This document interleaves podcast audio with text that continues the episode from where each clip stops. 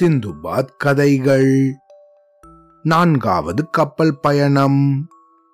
And பெரியவங்களுக்கு இந்த ஒரு இடத்தையும் இந்த விஷயத்தையும் மொத்தமா தவிர்த்திடலான்னு தான் நினைச்சேன். ஆனா பள்ளி பாடங்கள்லயும் கூட இத பத்தி வரதுனால இது தவறு இல்ல அப்படின்னு தோணி இந்த கதைய தொடர்ந்து சொல்றேன். சரியா?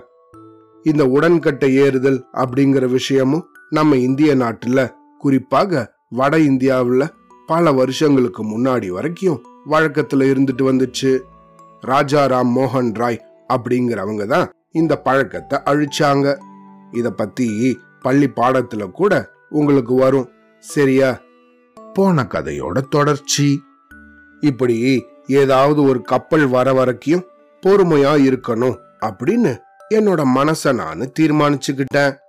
இப்படியே இருந்துட்டு வந்த சமயம் திடீர்னு ஒரு நாள் என் பக்கத்து வீட்டுக்காரரோட மனைவி இந்த உலகத்தை விட்டே போயிட்டாங்க. இந்த செய்தி இந்த நகரம் முழுக்க காட்டுத்தீ போல பரவிச்சு. துக்கம் விசாரிக்கிறதுக்காக மந்திரிகள் எல்லாம் கூட வந்திருந்தாங்க. ஏன்னா இந்த மனைவியை பறிக்கொடுத்தவரோ ஒரு பெரிய பிரபு.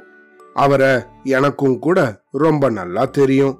அதனால நானும் அவர்கிட்ட துக்கம் விசாரிக்கிறதுக்காக போனேன்.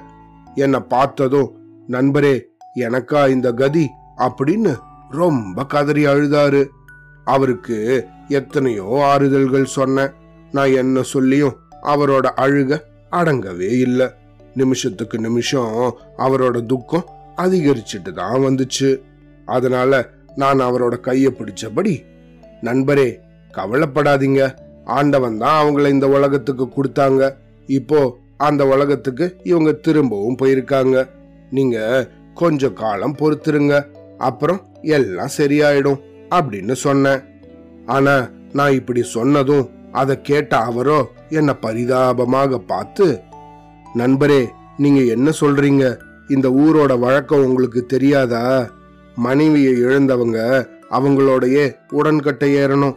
அது போலதான் கணவனை இழந்தவங்களும் கூட அவங்களோட உடன்கட்டை ஏறணும். இது இந்த ஊரோட வழக்கம். நாளைக்கு நானும் இந்த உலகத்தை விட்டே போக போறேன் அப்படின்னு சொன்னாரு. இப்படி என் பக்கத்து வீட்டுக்காரரோ அந்த ஊரோட வழக்கத்தை பத்தி என்கிட்ட சொன்னாரு. ஆனா இந்த செய்தியை கேட்டதும் அது எனக்கு பயங்கரமா தூக்கி வாரி போட்டுருச்சு. ஏன்னா அந்த சமயம் என்னோட மனைவி கூட ரொம்ப நோயுற்று இருந்தாங்க. அப்படியே அந்த இடத்துல என்ன நடக்குதுங்கிறத கவனிச்சேன். அங்க வேதம் சொல்றவங்க எல்லாம் வந்து அவங்க வீட்டுல செய்ய வேண்டிய எல்லா ஏற்பாடுகளையும் செஞ்சாங்க. அப்புறம் இந்த பக்கத்து வீட்டுக்காரர் இருக்காரு அவருக்கும் கூட நிறைய ஆடை அணிகலன்களை எல்லாம் போட்டு தயார் செஞ்சு வச்சிருந்தாங்க. அப்புறம் அந்த ரெண்டு பேரையும் அவங்க வீட்டில இருந்தே கூட்டிட்டு போனாங்க. அவங்க பின்னாடியே நானும் கூட போனேன்.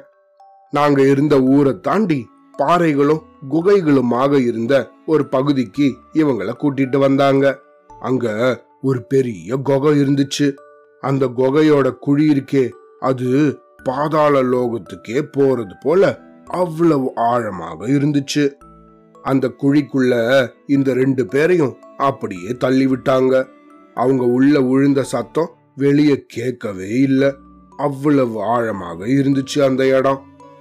அப்படி அவங்க விழுந்ததுக்கு அப்புறம் அந்த குகையோட வாய ஒரு பெரிய பாறாங்கல்ல வச்சு மூடி விட்டாங்க. இந்த பயங்கரமான செயலை பார்த்த எனக்கு அப்படியே உடல் எல்லாம் சிலிர்த்து போச்சு. என்னோட உள்ளமோ பயங்கரமா நடுங்க ஆரம்பிச்சிடுச்சு. இருந்தாலும் மன்னர்கிட்ட இத பத்தி விசாரிக்கலாம் அப்படின்னு வீடு திரும்பினேன். அன்னைக்கு சாயந்தரமே மன்னர் கூட பேசிக்கிட்டு இருக்கும்போது இத பத்தி அவர்கிட்ட கேட்டேன். அரசே உடன்கட்டை ஏறுறது அப்படிங்கிறது உங்களோட உள்ளூர் பழக்கம். இது என்ன போல அந்நியர்களையும் பாதிக்குமா என்ன? அப்படின்னு கேட்டேன். சிந்துபாத் நல்லா கேட்டீங்க போங்க. உங்களை யார் அந்நியன்னு சொன்னது? எங்களோட ஒருத்தரா பழகினவங்களை அந்நியர்னு யார் சொல்லுவாங்க? உங்களுக்கு திருமணம் கூட எங்களோட முறைப்படி தானே நடந்துச்சு. நாளைக்கு நீங்களோ உங்க மனைவியோ கூட துரதிருஷ்டவசமாக இந்த உலகத்தை விட்டு போயிட்டா உடன்கட்டை ஏற வேண்டியதுதான் அப்படின்னு சொல்லிட்டாரு. மன்னர் கூட வாதாடுறதுல எந்த பயனும் இல்லை அப்படிங்கறத நான் நல்லா உணர்ந்துட்டேன். அந்த சமயம் என் மனைவியோட நோயை நல்லா போக்கி அவங்கள குணமடைய வைக்கணும் அப்படிங்கிறது தான் என்னோட ஒரே நோக்கமாக இருந்துச்சு. அதனால அவங்களுக்கு வேண்டிய எல்லா சிகிச்சைகளையும் கொடுத்தேன். ஆனா என்னோட துரதிருஷ்டம் என்னை விடவே இல்லை. நான் எங்க போனாலும் அது என்னையே விரட்டிட்டு வந்துச்சு. என் மனைவியோட உடல்நிலை கூட நாளுக்கு நாள் க்ஷீணித்து வந்தது. ஒரு நாள் துரதிருஷ்டவசமாக அவளும் இந்த உலகத்தை விட்டு வேற உலகத்துக்கே போயிட்டா. நான் அழுத அழுகைக்கு கணக்கே இல்லை. அடுத்த வீட்டுக்காரனை விட பரிதாபமாகவும் அதிகமாகவும் அழுதேன். என் மனைவி வேற உலகத்துக்கு போயிட்டாங்க. அப்படிங்கிற செய்தி நகரம் முழுக்க பரவிச்சு. மன்னரும் கூட என்கிட்ட துக்கம் விசாரிக்கிறதுக்காக வந்தாரு. அவர் வந்ததுக்கு அப்புறம் என்ன நடந்துச்சு தெரியுமா? அத அடுத்த கதையில கேட்கலாம் சரியா? அவ்வளோதான்.